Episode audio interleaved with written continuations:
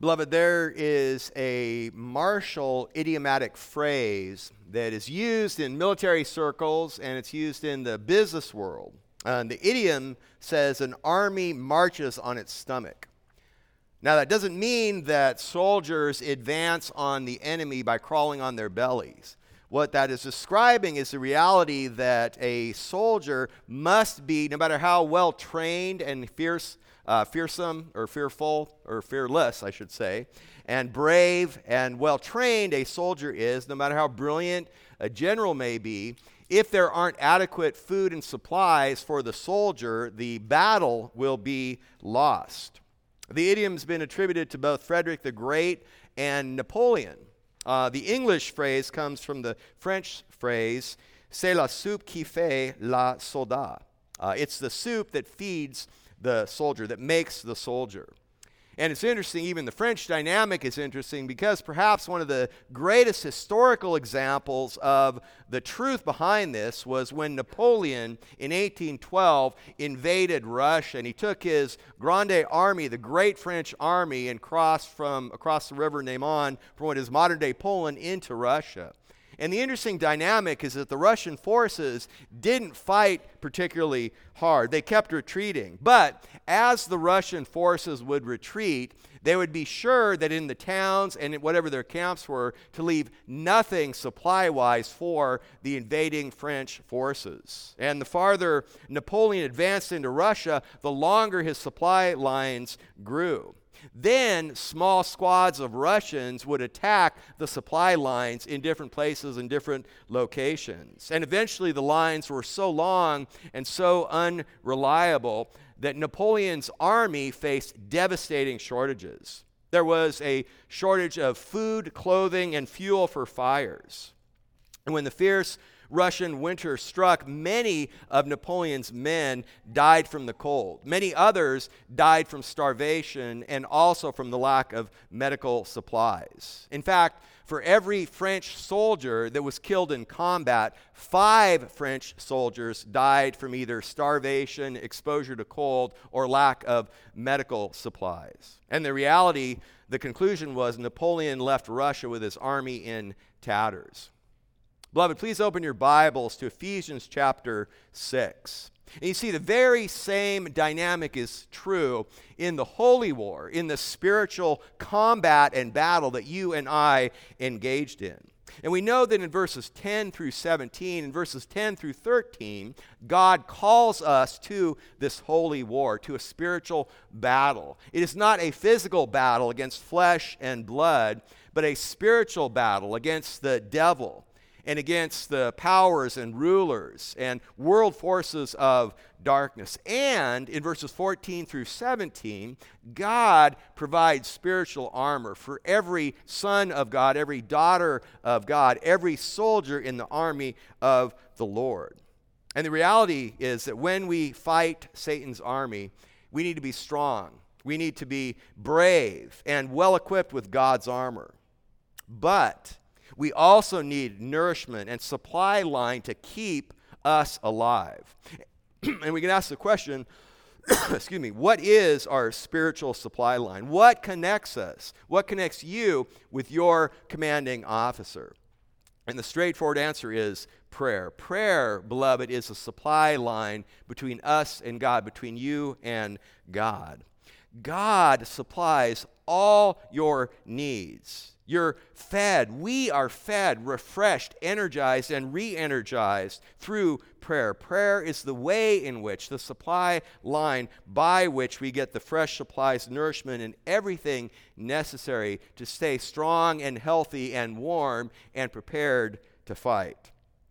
Now, it's interesting, as even we were going through the armor of God in verses 14 through 17, I saw in some social media posts from some beloved people from Santan Bible Church, I saw different pictures of these beautiful pictures of a fierce-looking warrior clad in armor with a helmet of salvation and a breastplate of righteousness and the sword of the Spirit and the shield of faith and the shoes of gospel readiness. And there's this picture of this fierce warrior, and that is very accurate of what Paul portrays in verses 14 through 17. But having said that, and even having a picture of this fierce-looking warrior clad in armor ready for battle, as we go on from verse 17 to verse 18, we might wonder, with such a fierce warrior in mind, what's next? What's the command? Is it, we have seen him say, stand firm in the terms of defense back in verse 14. Is he going to say, charge forward and fight, defend?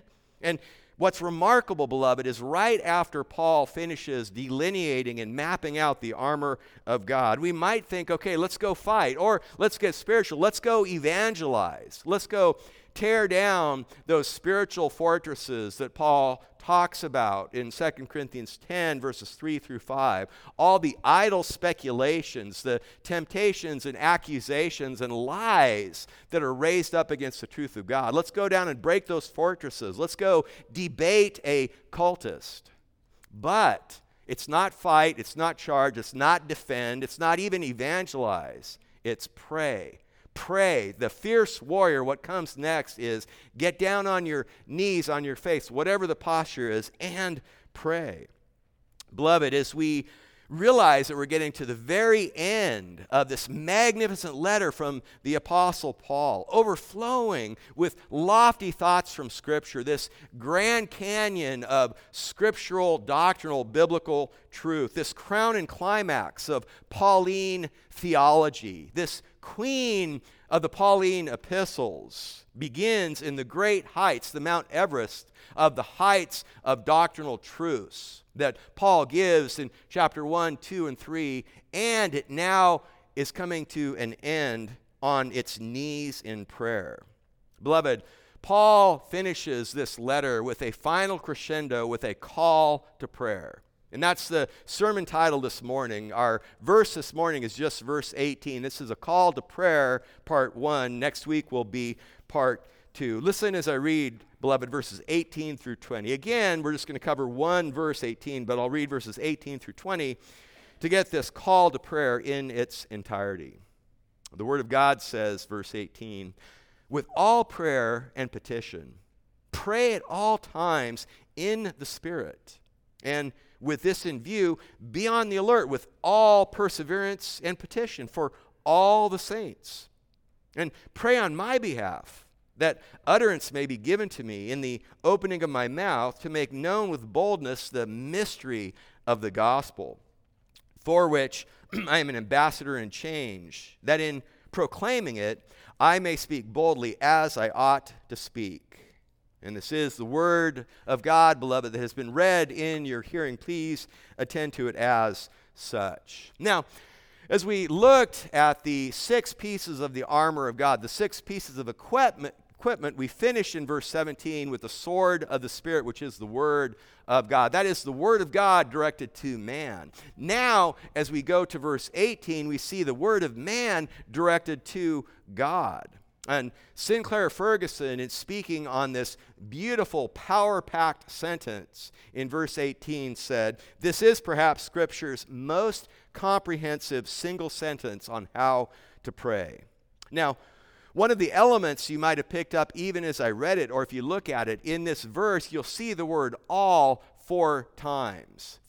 And basically what Paul is bringing out there is he's saying all kinds of prayer, all times, all perseverance, all saints, all children of God, all brothers and sisters in Christ. There's a thoroughness and an intensity that just comes out and springs from the text. And that's even the outline for us here this morning. Our outline this morning is there are four comprehensive, all-inclusive attributes of prayer that are given to us in verse 18. There is the variety of prayer, the frequency of prayer, the tenacity of prayer, and lastly, the unity of prayer. And beloved, I think the point is this. We understand, practically speaking, experiential speaking, more importantly, as God would teach us in Scripture, that we need to pray. We need to pray harder, and we need to pray better. Because sometimes it almost seems as though we're better at organizing rather than agonizing. We're better at rearranging rather than reconciling. And we're better at administering or administrating rather than interceding. So, beloved, we need to pray harder and pray better. Let's look at this first comprehensive, all-inclusive attribute of prayer, namely the variety of prayer. Now, we know from Scripture there are different kinds of prayer. Paul lists two different kinds here in verse 18, but we know in other portions of Scripture there are many different kinds. And one of the other things that jump out from the text here in verse 18 is you see the word pray twice and the word petition twice. So in the same way we see four times the word all, so also four times in just this one power-packed verse, Paul says pray or prayer, petition or make petition. And he begins with these words in the New American Standard, with all prayer and petition, pray. Literally, the original language says through all prayer and petition, praying. It's a participle. It's praying. It's the word with ing. Now, you may remember back in verses 14 through 17 with the armor, verse 14 began with this urgent command, stand firm, therefore. And then the first four pieces of armor, we see these participles, having girded your loins with the belt of truth, having shod your feet with the shoes of readiness, having put on the breastplate of righteousness. Four times we see those participles which flow from the command in verse 14. Then in verse 17 we see a second urgent command, take up the sword of the Spirit. So the point here is when Paul says praying, this connects this back with the armor of God. Certainly the sword of the Spirit and the helmet of salvation, but all of the armor of God that we saw before. One point I will bring here is some pastors, some commentators, some preachers really look at there being two weapons from God here to the Christian, the weapon of the Word of God and the weapon of prayer. Now, that thought is not bad when you look at all of Scripture. When we look at Scripture as a whole, there are certainly passages that would help us understand as Christians in this spiritual combat that we fight. We do have the weapon of the Word of God, as God gives us here in Ephesians 6:17, and in a certain sense, prayer is a weapon for the Christian. But that is not at all how Paul presents this here. I mean, there's no mention of any part of the body that is tied in with prayer the way it is with at least the first five pieces of the armor of God, and there's not a specific piece of equipment as there were with the preceding six. Another argument that's been made by some, even sound people, is they say, well, there are six pieces of armor if we count them, and as Christians, we kind of don't like the number six. It's kind of an incomplete number, has bad connotations. We like seven, the number of completion, a little better. So if we make prayer a weapon, then that makes seven. Well, the good news is we're really not into numerology here at Santan Bible Church. When I do my sermon preparation, I do translation and lexical and syntactical analyses. I don't do numerical analyses. So it might be interesting and intriguing, but there's no support here that we should understand this specifically in this context as a weapon. However, the grammar and the language that Paul uses makes it very clear that prayer must pervade all aspects of this holy war, all aspects of this spiritual combat, all wearing and utilizing and employing the armor of God that we saw before. What Paul is saying here is, even if we have our loins girded with the belt of truth, even if our vitals are protected with the breastplate of righteousness, even if our feet are shod with the shoes of gospel readiness, even if our body is protected by that large shield of faith, even if we've taken up the helmet of salvation, that our minds would be covered, even if we're armed with the sword of the Spirit. If we don't strengthen and cover these with prayer, then the battle is lost. Beloved, what God tells us here is that the armor that God provides can't be used except when in continual fellowship and communion with God. So we can understand the urgent command in verse 14 to stand firm against the enemy's schemes. We do that through prayer. We take the helmet of salvation and the sword of the Spirit prayerfully is what we should understand. Now, In this, we see prayer and petition. Two different words, because again, these are two different kinds of prayer. Prayer, the word prayer in the New American Standard is kind of the general overarching term. Petition, it's translated also, for example, in Philippians 4:6, the same Greek word is translated there as supplication. So these are two of the different kinds of prayers that we see in Scripture. Some of you may be familiar with, this may be brand new to some, there's a very useful acronym to help us understand some of the different kinds of prayers and in Scripture. And the acronym is ACTS, A-C-T-S. A is for adoration. C is for confession, and T is for thanksgiving. S is for supplication or petition here. So we are commanded and encouraged and privileged to, in our prayers, give God praise and adoration. We are to confess our sins. We have an Old Testament stellar example of this is Daniel. When Daniel offers up a prayer on behalf of the nation of Israel in Daniel chapter 9, he confesses sin and even speaks in the first person and the second person, even though Daniel himself didn't necessarily commit the sins that he is confessing on behalf of his nation as the spokesman for the nation, he confesses his sin. So adoration, confession. Certainly thanksgiving isn't something that should be relegated to just Turkey Day in November in the United States. Thanksgiving should pepper and saturate everything that we do. And of course, supplication and petition. These are all healthy parts of prayer. Now, I want to give an illustration to help us understand what is kind of a natural tendency for us in the flesh on this side of glory. Now, in my sermons, I don't use slides up above, so I'm going to ask you to use your imagination. Imagine that we have a slide coming up. So there's a PowerPoint slide coming up, and I hit the little space button for the PowerPoint animation to kick in, and the capital letter A appears on the screen, A standing for adoration. And in this picture, the A is, let's say, size 12 font. And this is to kind of demonstrate the emphases that we might naturally have with these different kinds of prayer. Then I hit the space bar, and the animation kicks in, and the capital letter C comes up of confession, and maybe that's size 8 font or 10 font, maybe a little less than the adoration. I hit the bar again, and up comes the capital letter T for thanksgiving. Maybe that's back up at the 12 font, 14 font. And then lastly, I hit the space bar the last time, and the capital S comes up in big, large 48 font, because that is what the natural tendency is. We, beloved, we want to be careful. We don't want to be like the Proverbs leech sisters. Give me, give me. Now, to be sure, supplication and petition is right and appropriate. In fact, in a little bit in the sermon, we'll have some wonderful illustrations that Christ himself gives about petitions. But, beloved, let us be balanced in our prayer, mixing in all the different kinds of prayer, including prayer and petition, the two kinds that the Apostle Paul brings out here. And this is nothing new to Paul. Colossians 4:2, for example, Paul said to the Colossian church, "Devote yourselves to prayer."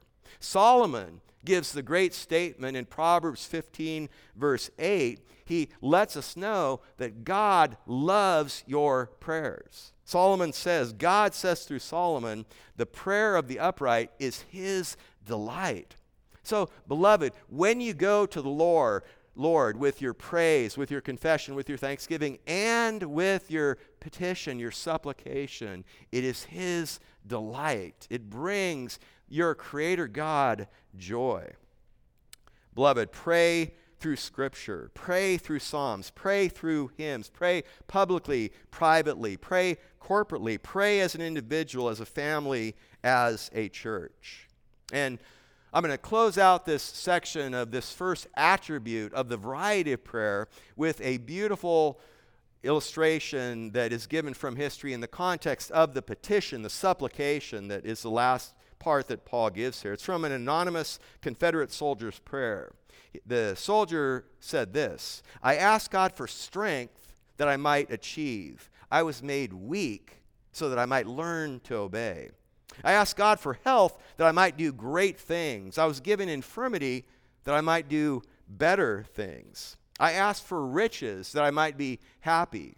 I was given poverty that I might be wise. I asked for power that I might have the praise of men. I was given weakness that I might fill the need for my God. I asked for all things that I might enjoy life. I was given life that I might enjoy all things. I received nothing for which I asked, but I was given everything that I needed and that I truly hoped for. So, beloved, the great all-comprehensive unified attribute of prayer is there's a variety of prayer. The second attribute of prayer is the frequency of prayer. And what Paul continues here in verse 18, he says, in essence, pray always, not now and again, not only when we're in trouble, pray always. He answers the question of the when and where of prayer. And he says, pray regularly and constantly. Pray publicly and privately, in every circumstance, in every time, and in every place, and in every season. Pray at all times, and pray at all points of time, or pray all the time. That's why he says, at all times in the Spirit. Now, the Greek word translated as time here is not the word. There's two Greek words that are translated as time in the New Testament, kairos and chronos. Chronos is more in line with the kind of chronological ticking of the clock that we might think. Kairos describes more different situations, different seasons of life. And what Paul is saying here, this is at all kairos in the Spirit, all different situations, circumstances. He's saying that prayer is always the right response for every Christian in every place, in every circumstance, in every situation. And he says this, these fourfold alls throughout this verse is stated categorically with no qualification or exception. Well, there's qualification given here, but not in terms of lessening the force of the all. He's saying pray according to the situation, pray in every situation. Now, having said that, there is the clock-ticking aspect of this. There is the chronos aspect of the thrust of this command. And, for example, your mind might be drawn to 1 Thessalonians 5:17, where there the Apostle Paul tells the church in Thessalonica, pray without ceasing. Now, we take that at face value. We might ask the question, how does one pray without ceasing? What does that look like? I mean, that seems kind of impossible. There's things I have to do in life. I have to do my job. I have to sleep. I have to, make meals. I have to do this, that, and the other thing. So how can I pray without ceasing? Now, if we limit our thinking of prayer merely to the articulation of the tongue, we can kind of see how that would be difficult. Now, to be sure, biblical prayer does involve the articulation of the tongue. However, it also involves, in some ways, even more importantly, not just the articulation of the tongue, but the disposition of the heart. And that is at the center of what it means to pray without ceasing, to always, even if we're making the meal, working, doing this, that, or the other thing, to have a heart that is saturated and filled with adoration of God and confession of our shortcoming of God's standard of holiness and thanksgiving to the Lord for the manifold things that we know we don't deserve, and also even for the petition and supplications that come out of our heart in our heart cry to the Lord. The story is told that there were a group of believers in a village, in a remote kind of rural village, and they were converted to Christianity, and they were devoted and earnest and regular in their private devotion. And what would happen is the men of the village would find a certain place out in the thicket, out in the brush, that would be their place of prayer. And so over time, there would be a beaten down path from the village out to their spot. But the dynamic of this is it basically would also make it very apparent if a brother began to neglect his prayers for the other believers. And the believers would remind the neglectful one, they would say, brother, grass is growing on your path. Beloved, the point here is show yourself to be a disciple by doing what disciples do.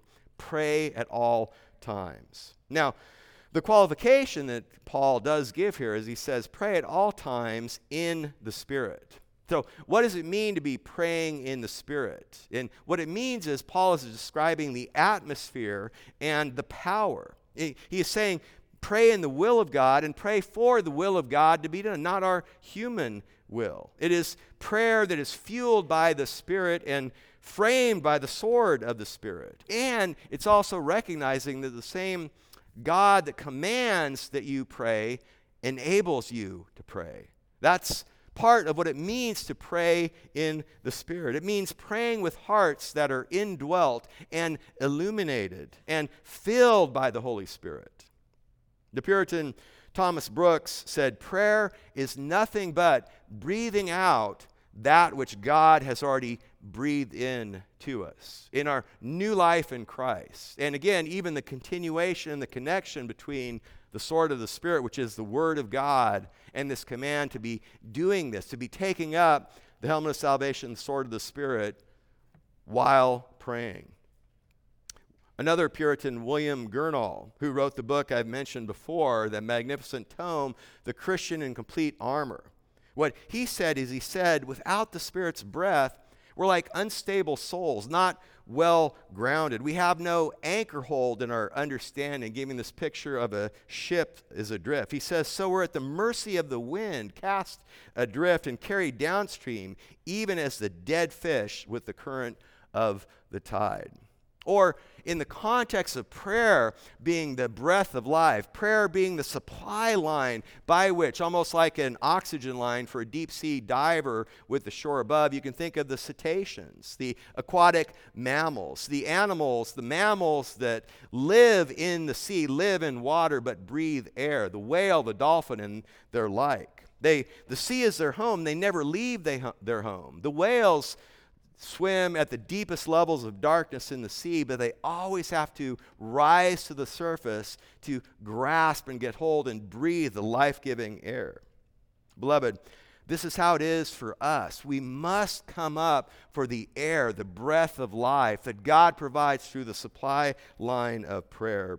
Prayer is our breath of life. And when you think about it, extending the illustration, you don't have to think about breathing. It's not hard to breathe. COVID and whatever else, notwithstanding, in normal circumstances, it's not hard to breathe. What's hard is to hold your breath.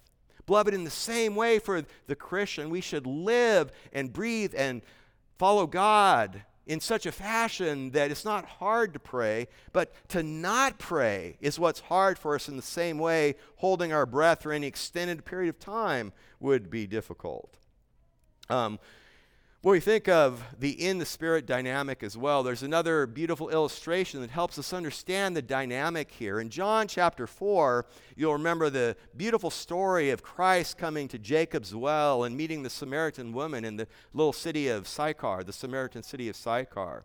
And we've been going through this, I think I mentioned before, in our Thursday morning men's Bible study. And Christ told the woman in response, when the woman was so surprised that Christ, as a Jewish man, would interact with her, a Samaritan woman, in the way in which she was doing, the woman said, "Well, your people worship in Jerusalem, but my people worship in this mountain." Again, Jacob's well was in the city of Sychar, which was at the base of Mount Ebal to the north and Mount Gerizim to the south. And what Christ said to her in answering her is, he said, "Woman, an hour is coming and is here now when people will worship God in spirit and in truth."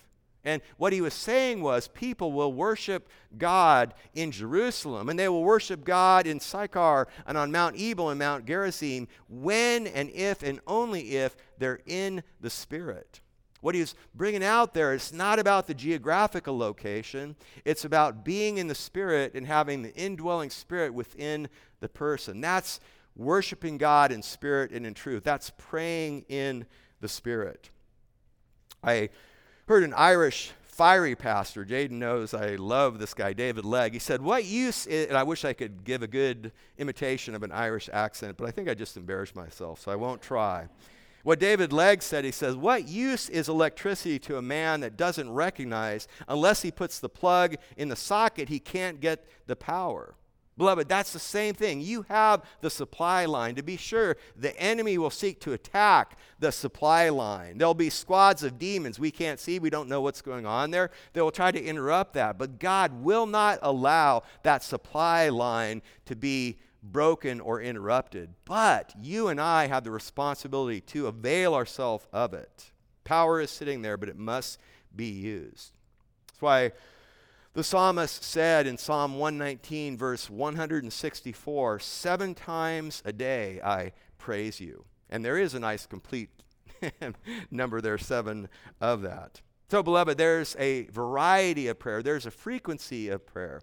The third comprehensive, all-inclusive attribute of prayer is the tenacity of prayer. In Luke 18, verse 1, you see the words from Dr. Luke that Jesus was telling them a parable. Jesus was teaching his disciples a parable with an explanation to show at all times they ought to pray and to not lose heart. Always praying, always watching. What God is saying here in verse 18 of Ephesians 6 is don't fall asleep. Stay awake. Be attentive. Be vigilant. Don't be lazy. Rouse yourself. If you're neglecting your prayer, brother, if grass is growing on your path, get up and take yourself to the task. That's why here, look at verse 18. He says, and with this in view, be on the alert. And literally, it's being on the alert. So in verse 18, there's actually two participles. There's praying, ing, at least in the original language, and this one here, being on the alert. So again, this is connecting it with the armor of God. What he's saying is keep praying, keep watching.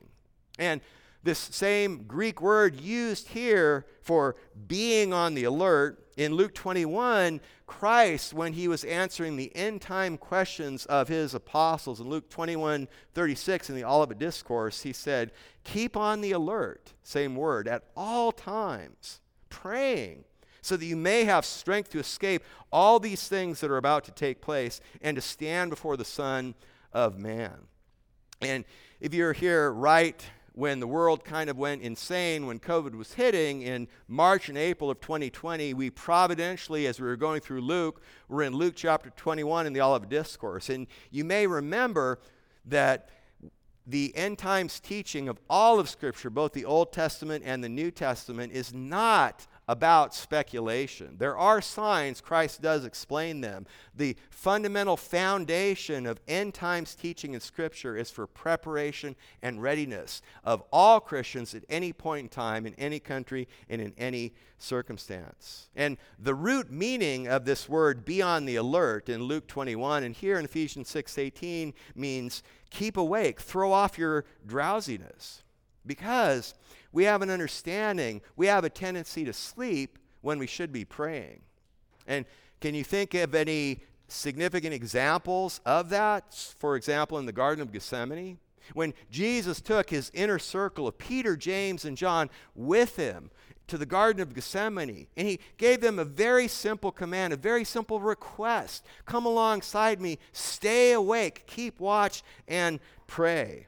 And it was their failure there that led to the disastrous disloyalty, evidenced most powerfully by Peter's 3 denials. And beloved, the same failure today leads to the same kind of disastrous disloyalty in our life.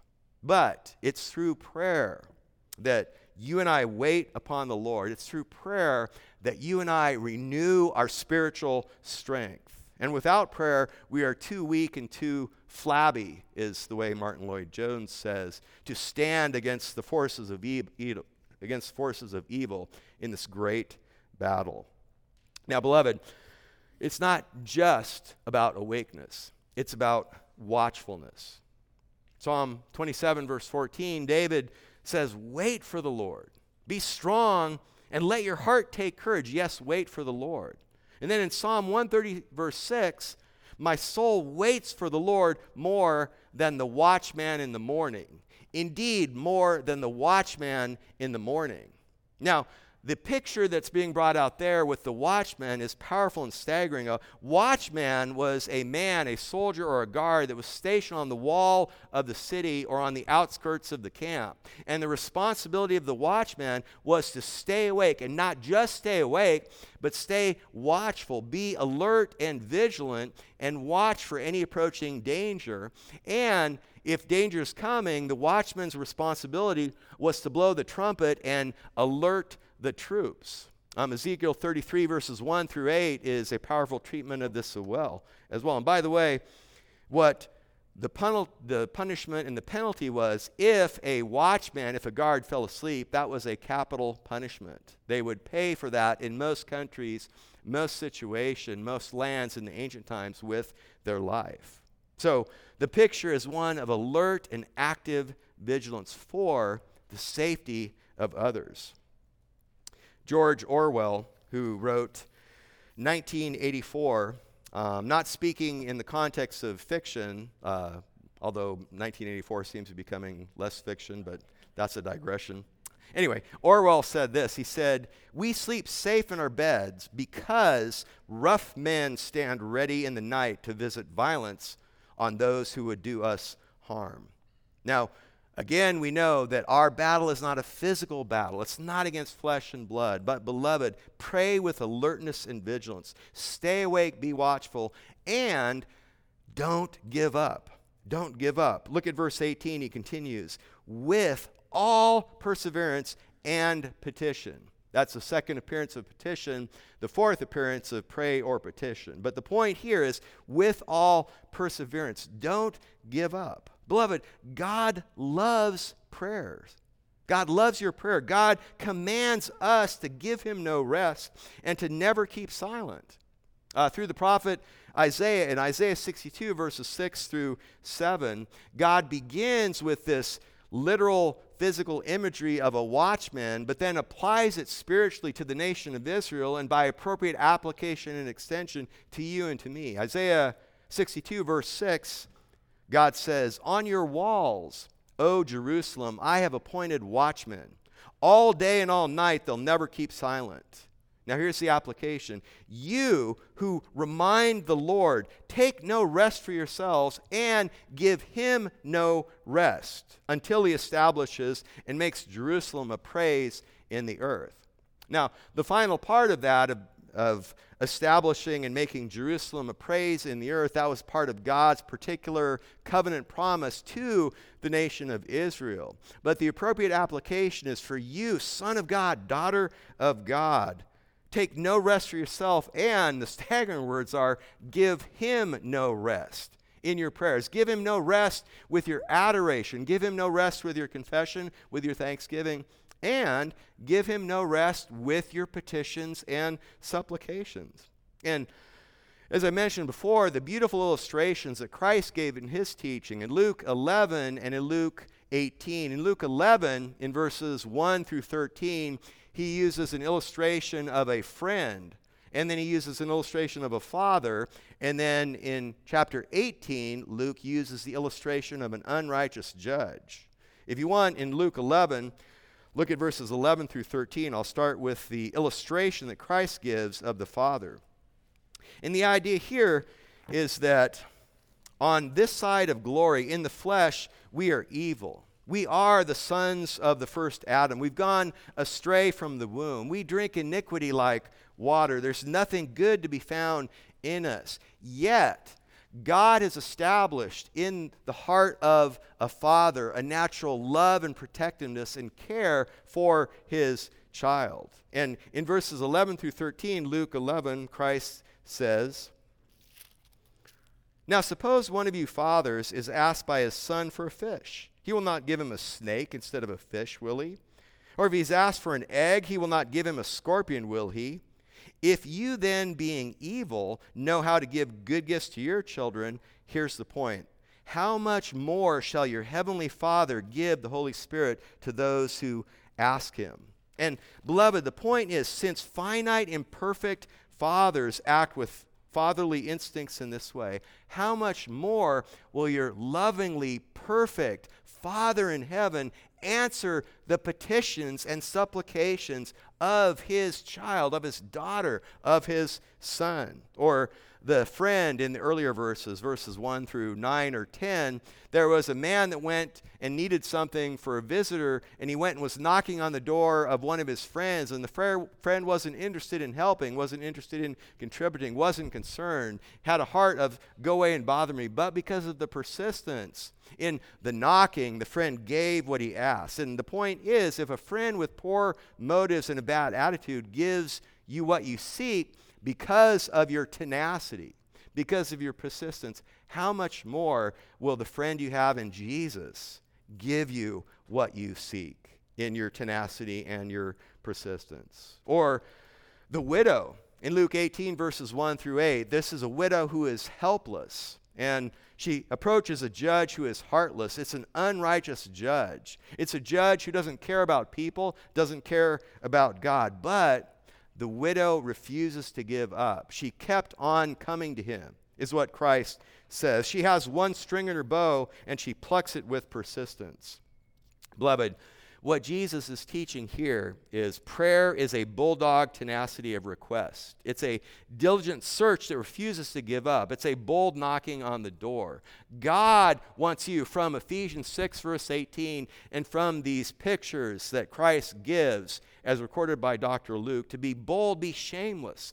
Go into the presence of God and pour out your heart. Ask God to listen and to not turn away. Ask him to hear your heart cry. Tell God to remember his covenant promises. And it's staggering, but there are examples of biblical prayers of God giving for us by way of example, where people, and they even use the grammar of command, basically tell God, Lord, remember what you have said. This is all the blessing of a sovereign God giving the responsibility to men and the power and the joy and the privilege of prayer. Pray and don't faint. Don't worry about anything, but pray, beloved, about everything. So there's variety, there's frequency, there's tenacity. The fourth comprehensive, all-inclusive attribute of prayer is the unity of prayer. If you've been here as we've been going through the call to war and the armor of God, you understand that if you're a Christian, you're part of God's army. But you're not the only soldier in the war. You care for yourself and you care for the other soldiers. And what happens to one part of the body of Christ affects the entire body. That's why the Apostle Paul said to the Corinthian church, 2 Corinthians 11, verse 29, who is weak without me being weak? Who is led into sin without my intense concern? Or, as Paul says here at the end of verse 18, these are prayers for all the saints, with all perseverance and petition for not some of the saints, most of the saints, for all the saints. William Hendrickson, the commentator, said this, in this fellowship of prayer, Jewish converts mustn't forget the Gentile converts. The old mustn't ignore the young. The free mustn't neglect those held in bondage, nor vice versa. It must be prayer for all the saints. With God, Hendrickson finishes, there is no partiality. Now, similar to one of the questions we asked before, we can ask the question, well, how do we pray for all the saints? Do we get the Christian yellow pages and start with, Adam Adamson and just kind of go through by name? No, beloved, pray for all the saints individually, corporately, regionally, categorically. I remember when I was in Rome in September 2019, I went for a run from my hotel room, and I thought I'd go over to the Vatican, and I got over there, and I wasn't planning on it, but I ended up walking around the Vatican. And while I was walking around the Vatican, I was praying for Italian Christians that are under the burden of this dark specter of Roman Catholicism in Rome. So I prayed categorically, I prayed regionally, and I prayed particularly. I prayed for my brother, Johnny Gravino, who is a missionary in Italy, ministering and evangelizing Italians and seeking to train up Italian pastors. And as tempted as it was, I didn't march around it 7 times to blow a trumpet. Not that that would have done anything. If it would have been dancing. But beloved, Another application I bring to your attention again, and I know I've been doing this a lot, but it is escalating even now as we speak. I bring again to your attention faithful pastors in Canada, in Finland. Evil men and spiritual forces of darkness behind them are working through this virus and the reaction to it to shut down faithful men of God, and they are in prison right now. They're being held as a result of that in Canada, Finland, and expanding elsewhere. We need to pray for these men. Here, we need to pray. Here's another way in which you can pray for all the saints. Pray for the young Christians who are surrounded by more temptation than any generation in history. Pray for Christian parents who might be unsure they're up to the challenge of raising children. Pray for single Christians that might be attacked in working on the issue of loneliness. Pray for middle-aged Christians who might be at a point where they begin to wonder, does my life really matter? Pray for the elderly Christians who might be in failing health and could face cruel attacks of doubt and fear, even as death itself might approach. And beloved, understand this. Anytime, whenever you go to the throne room seeking a blessing for someone else, you will always return with a blessing for yourself. That's not your intent. That's not your primary motivation. But that is the beautiful reality of the mystery of the gospel unfolded as it's been revealed to the Apostle Paul, the mystery of the gospel that you'll see there in verse 19. And it was in Bunyan's allegorical Pilgrim's Progress, it was when Christian perceived the mouth of hell, hard by the wayside in the valley of the shadow of death. When Christian saw, the pilgrim saw flame and smoke and heard the hideous noises therein, that he was forced to put up his sword and cry out, "O Lord, I beseech thee, deliver my soul." Beloved, that is part of the mystery of the gospel that we will sing in a beautiful song after communion. Martin Lloyd Jones said, "Prayer is beyond any question the highest activity of the human soul. Man is at his greatest and highest when, on his knees, he comes face to face with God."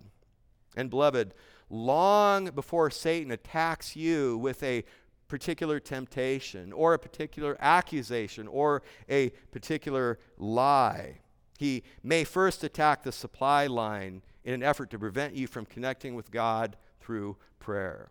And an outworking of that, what that might look like, is that we may often pray sometimes with some kinds of prayers, with some measure of perseverance for some Christians. Beloved, rather, let us, with all prayer and petition, pray at all times, with all perseverance and petition for all the saints. In the same way, your pulse is a primary indicator of your physical life. Beloved, in the same way, your prayer is a primary indicator of your spiritual life. And I'm going to close with a quote from a 1907 book, Power Through Prayer. The author said this, "The church is looking for better methods. God is looking for better men. What the church needs today is not more or better machinery, not new organizations, not more and novel methods. What the church needs today are men whom the Holy Spirit can use, men of prayer, men mighty in prayer, women of prayer, women mighty in prayer." That's my insertion. The Holy Spirit doesn't flow through methods, but through men. He doesn't come on machinery, but on men. He doesn't anoint plans. God anoints men. God anoints men of prayer. God, end quote. God anoints women. God anoints women of prayer. Let us be a people of prayer for the glory of God, for our joy, and for the advancement of the kingdom of God. Please join me, beloved, as we go to the Lord in prayer. Lord God, we praise you and thank you, Lord. We thank you for the revelation through the Apostle Paul of the mystery of the gospel in Ephesians. We praise you and thank you for the beautiful mountaintops of doctrine and deep, rich, profound theological truth. And what a joy, what a humbling measure and movement it is to come here towards the end of the epistle and to be driven to our needs as a reminder of while the victory has been won by you, Lord Jesus, that we need you. We need your strength. We need the breath of prayer and the freshness of joy that you instill and engender in the heart of your child. And Lord God, for anyone that is here this morning or listening now or later that is not trusting in you alone, by faith alone, for their salvation, dear God, bring them to yourself. Help them to realize the predicament, standing on the precipice of eternal hell, which is what they deserve, what we all deserve because of sin, and help them to understand the path and the way of escape, Lord Jesus, you provided by giving your life voluntarily at the cross and then being buried in the ground and raising from the grave in your resurrection. And it is for your glory and honor, Lord Jesus, that we keep this in mind even now as we approach the communion table. Amen.